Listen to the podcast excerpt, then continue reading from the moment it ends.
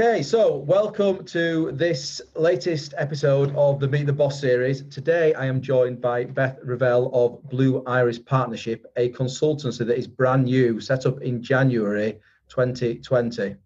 Welcome, Beth. Hello, thank you. Thank you, Paul. Thanks for thanks for coming on board. So you have been going since January 2020. Uh, I think we were laughing beforehand saying you'd not got um, a global pandemic on your risk register of uh, starting a consultancy. um, so I'm sure it's been, uh, and we'll get into obviously it's been an interesting ride, I imagine, uh, for the first um, nine months. It's had its challenges and its opportunities. Uh, we, we believe it's been more of an opportunity for us. Um, but yeah, it certainly had its challenges and it's given us time to reflect, that's for sure. Great. Okay. So I recall Beth seeing a lot of posts from you and Stephen before you before you officially launched, and and re- the really interesting artwork. It really stood out.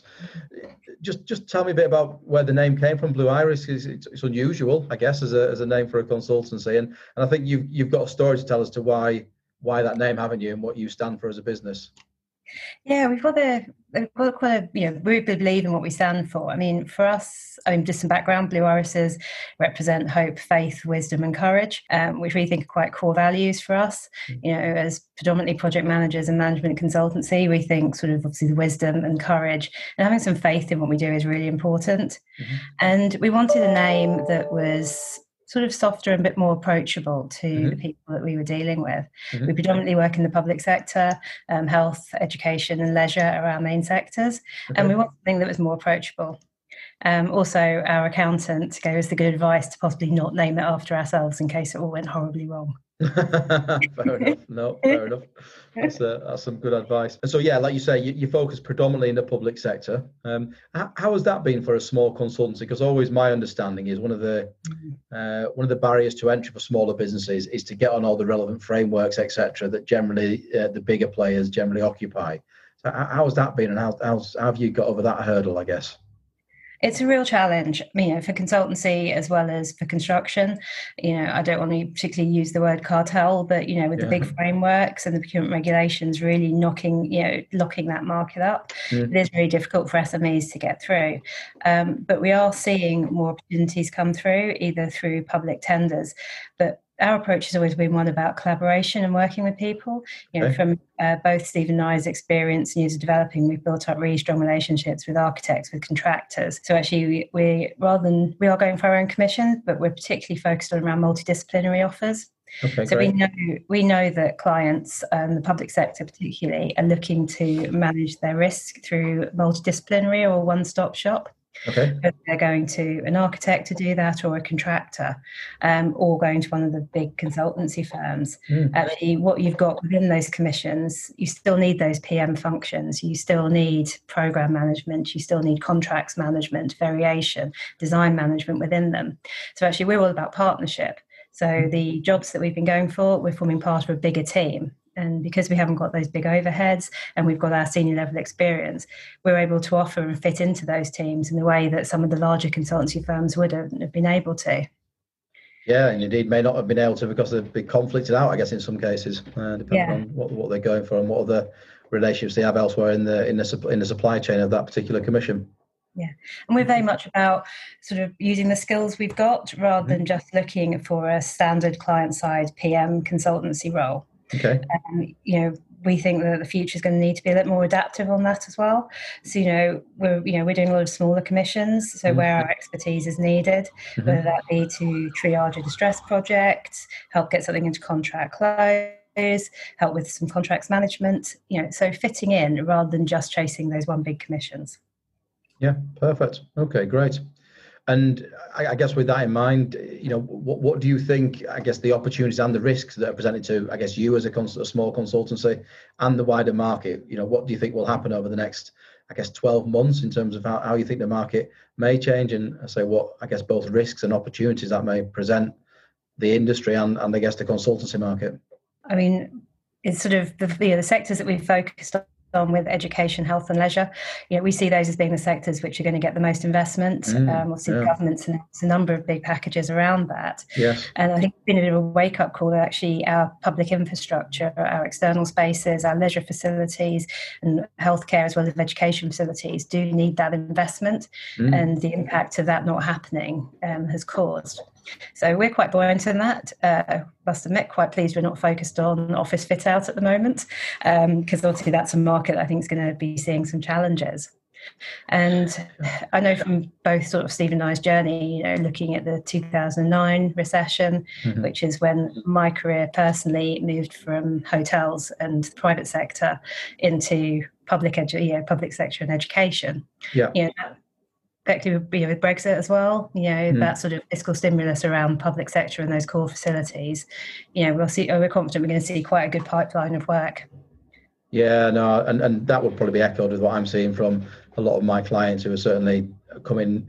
If they have got vacancies, a lot of them seem to be in areas such as um, health, health, uh, life science. Not not so much education yet, but I do see that coming through. I think education will start to come through as well. I think it's those it's those kind of core sectors. Maybe industrial is a sector that obviously, as we all change the way we live, um, data centers, th- those kind of sectors that I think are reflective of what the what the public sector are going to spend money on, but also then what the private sector or, or maybe the way we're all living is forcing those certain sectors to grow.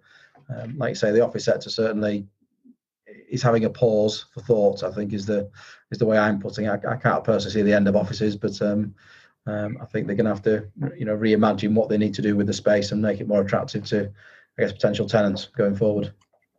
And I hope with the commercial sector, there might be more opportunity to be a bit more innovative around mm. mixed use developments. Mm. So I've worked with a number of developers over the years um, mm. and also working on projects with located in the DFE mm. around sort of maximising estates. So putting different services together. You mm. know, if you've got your education and your commercial space, you know, you've got that accessibility, you've got residential. If you've got health linked to all those areas together, you become a much more sustainable model mm-hmm. and actually using those foot, you know footprints much more effectively rather than just those big you know sort of soulless business centres.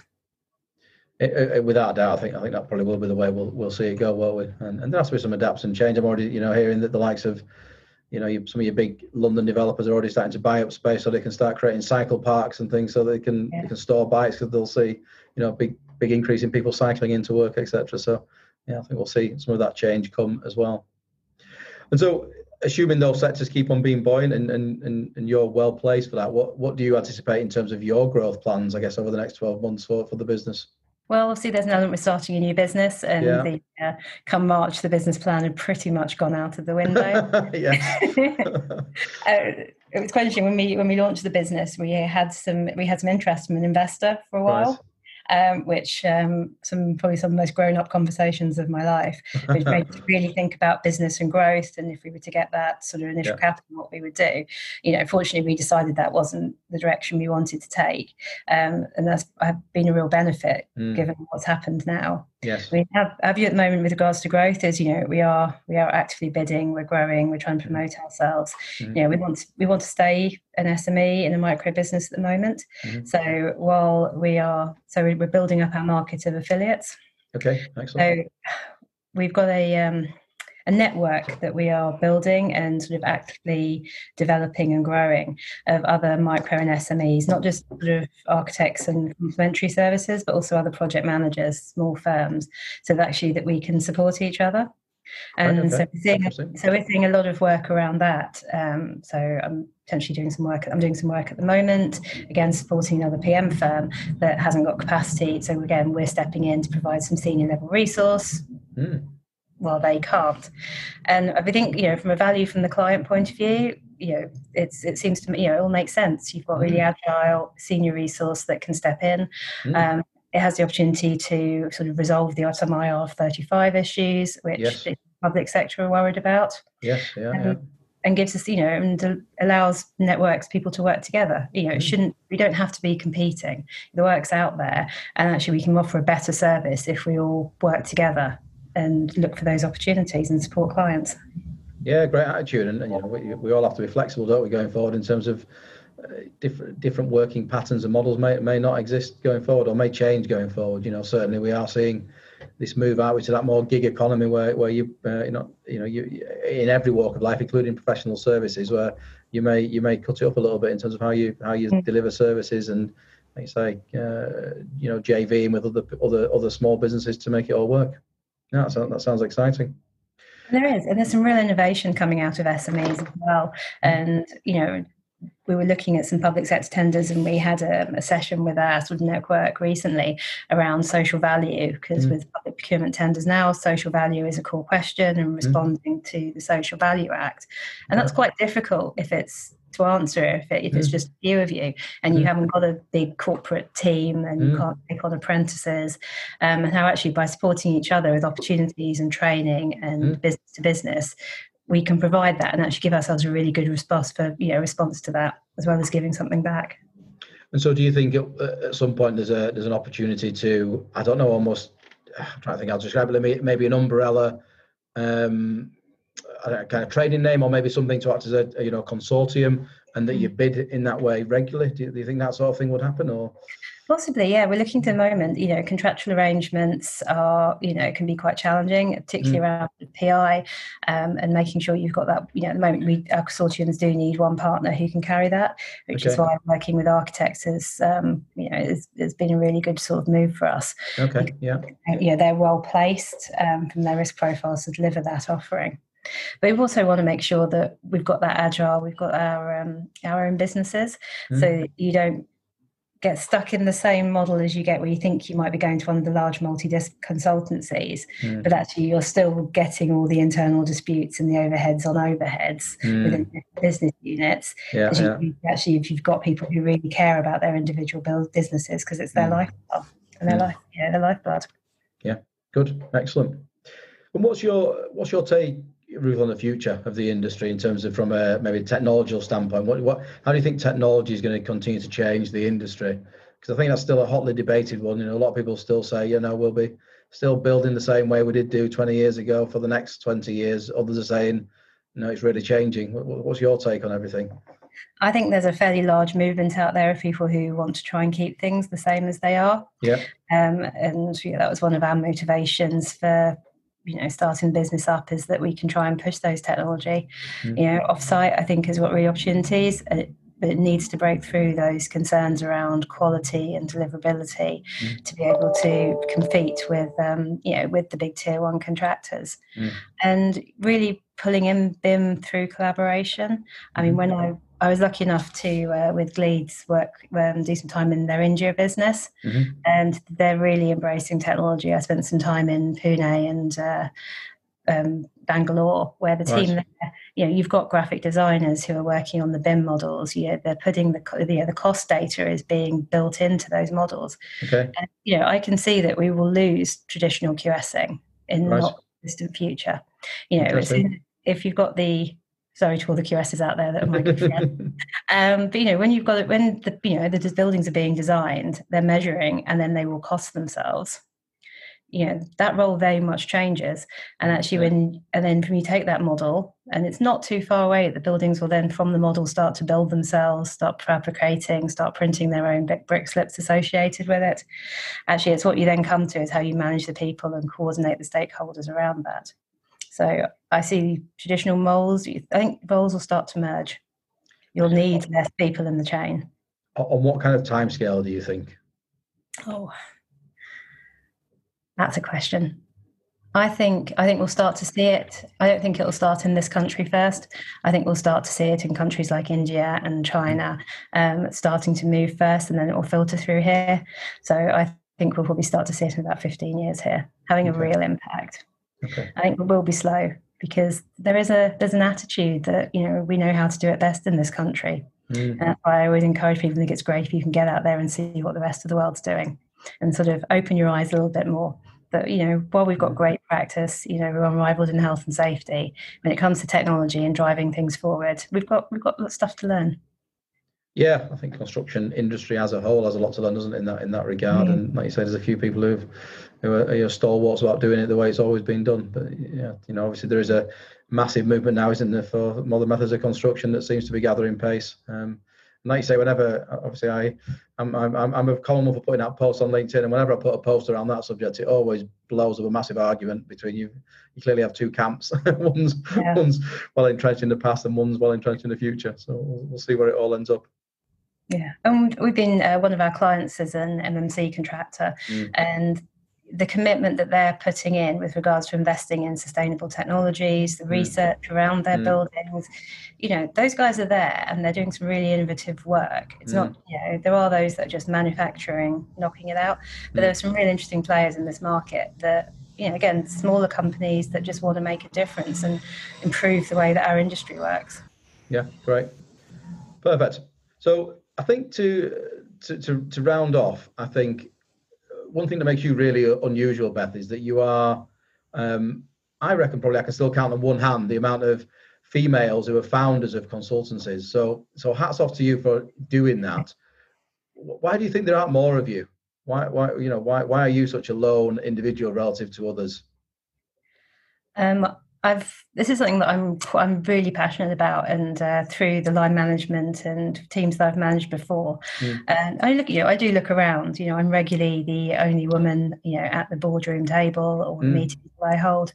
Uh, we have a real problem in our industry in retaining women when they break to give, you know, to go to childbirth and mm. have children, mm. and women do check out.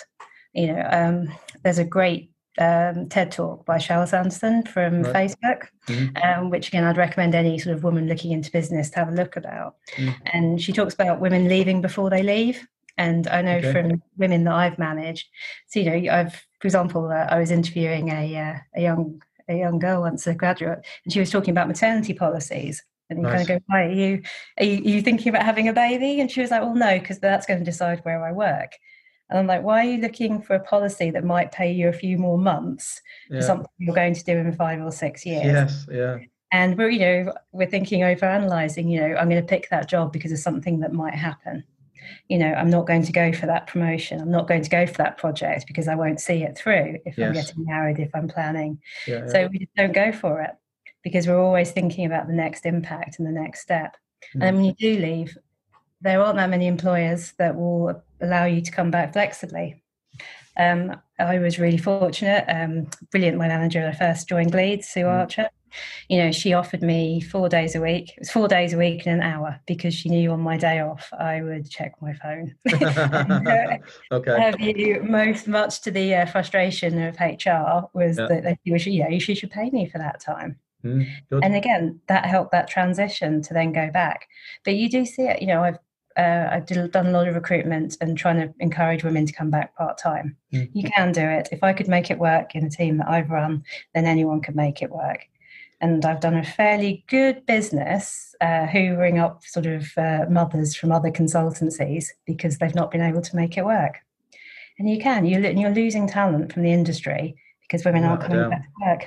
Without and stepping yeah. up. I mean, even a few days ago, I was talking to someone with me, and you know, and it's it's not just men; it's women have that attitude. You know, they'd interviewed. You know, someone was saying about an interview of somebody, and the comment was, "Oh, I hope she hasn't got kids." Mm. wow. You know, for looking to recruit. And um, actually, I'm hoping my, my hope with COVID is actually you've proven that flexible working can can work, mm-hmm. and that we all, you know, most of us are lucky enough to have families, mm-hmm. so actually and do our day jobs. So hopefully that people will be more open minded now, and we'll see start to see greater attention within the industry.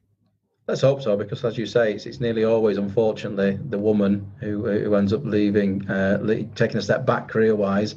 And like you say, yeah, absolutely. You know, flexible working has been advanced ten years in reality, hasn't it? You know, this is this mass uh, exercise has forced a lot of people to, a lot of companies to recognise, okay, we can trust our employees. Um, there's perhaps a whole other debate about whether whether going to full home working is is is, is, is I'm, I'm not convinced that's right either personally, but certainly no. this should have really pushed on the flexible agenda.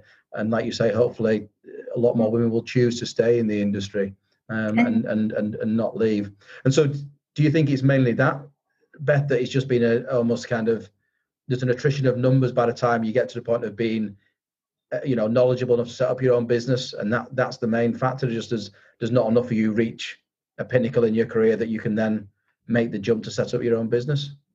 There is that. Um, there's also it's an incredibly scary thing to do if you're a man or a woman. Um, and yeah, I don't. I think so. I think it's just getting to that stage and then having that commitment and that you know that fear that you won't be able to balance everything while you're doing mm. it. Mm. And don't get me wrong, I'm not saying that I'm balancing it all perfectly, you know. And uh, there are certain days where my daughter spends far too much time on the iPad. I think we've, I think we've all all, that, all done that over COVID, haven't we? Unfortunately, yeah. I think. so that uh, so that um, mummy's uh, on business, and um, yeah. as she likes to copy me now, she's saying she goes ten minutes, ten minutes. when it's played back to you, you're like, okay, I know where she's picked that up from. yeah, like a nail in your heart. but I believe if you're passionate about what you do and it's worth, and you, you know, you, you do, I got to a stage in my career, and I know Stephen felt the same. Mm. Where actually, we didn't want to just deliver somebody else's values and Good. somebody else's vision, mm. and you know, you've just got to be brave enough to do it yourself if you want to make a, you know, make a difference build the sort of company that you want to believe, you know, work in and create that culture, you've got to do it yourself. Well, I think obviously another thing that's been, you know, identified without without us going too much onto the whole gender argument, but you know, the fact that mm. they're saying a lot of where you do have women in senior roles within the business, it's a lot more of a, for want of a better phrase, a lot more of a human business, a lot more mm. accepting, understanding, um, nurturing um, as, as a business compared to maybe one full of 50 year old year white 50 year old white male sort of thing. So um, we definitely do need to fix this don't we? Um, and obviously you've got a daughter i've got two daughters. I'm, I'm genuinely of the I'm, I'm quite confident of the opinion that my daughters have a different attitude about life going into it but also so do a lot of boys their age that everyone's i hope anyway more accepting of each other. You know my, my daughter seems i think probably more than my generation a lot more accepting of of different people's choices in life, what race somebody is, etc. I, I, think um, uh, I think they're all a lot more accepting. So I think hopefully we'll have a lot more. I would hope a lot more balanced playing field um, for for females going going forward. Uh, maybe some of this is just a dinosaur age that we've got to move out of, and, and hopefully there'll be more, you know, great women leaders in the future. I mean, I've certainly never seen my gender as being anything that sort of held me back. You yeah. know, there's yeah. there's been some challenges. You know, uh, I know between me and uh, quite a few of my female colleagues and friends, you know, we will have that pub talk about the most horrendous story from where we've been. Sort of I'm sure the, you uh, all have them. Yeah. And the comments or the, you know, see a bit of top trumps going on, going yeah, on there.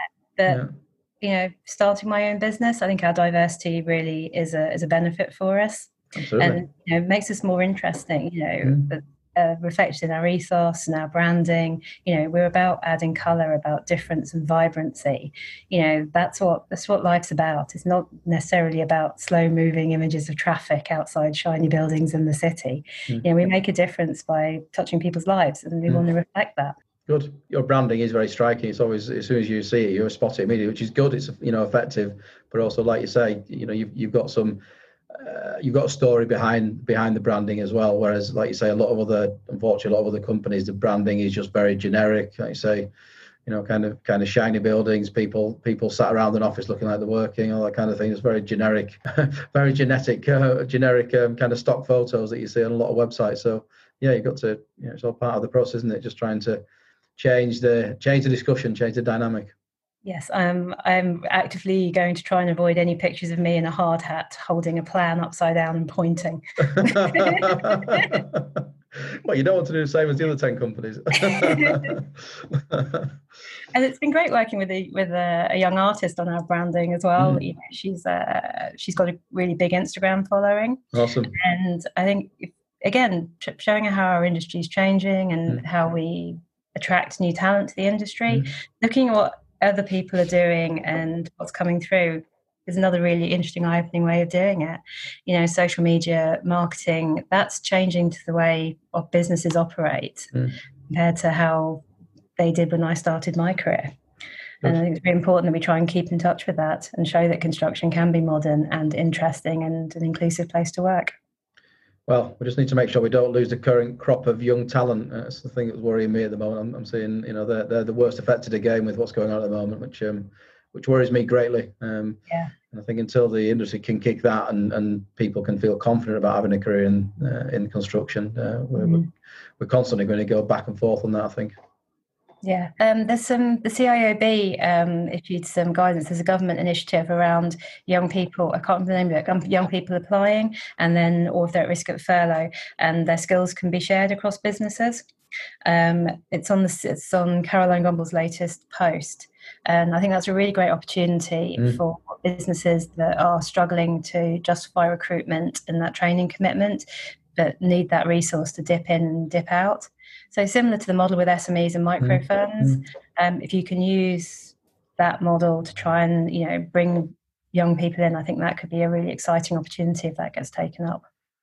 I hope so, Beth. I think uh, you know, without wanting to be cynical, you've still got to have the companies engage and, and want to get involved in that process. I, I, I, do genuinely think, one, you know, one of my honest views of this is the reason why a lot of graduates, trainees, apprentices have been let go is because companies do not know how to manage them remotely uh, or, or work, whilst working from home. So uh, we, we, do need some way of working out a way, I think, of getting a lot of those juniors back into the office so they can be properly managed, supervised. I mean, I'm sure the way you learned when you were, uh, you know, a young PM is by osmosis, by being sat next to a good senior and learning yeah. by them. It's, I think it is more of a challenge, I think, for, for young young professionals to, to do that remotely and, and uh, I guess be managed remotely. Yeah, I agree. I mean, if we had junior staff, that would be one thing that we're looking at because you you know you need those ad hoc conversations. Mm. You know the telephone conversations that you overhear, so mm. you can have that continuous development. Mm-hmm. So there needs to there needs to be a medium um, where you can provide that support to young people and that training, um, as well as providing some flexibility. Definitely.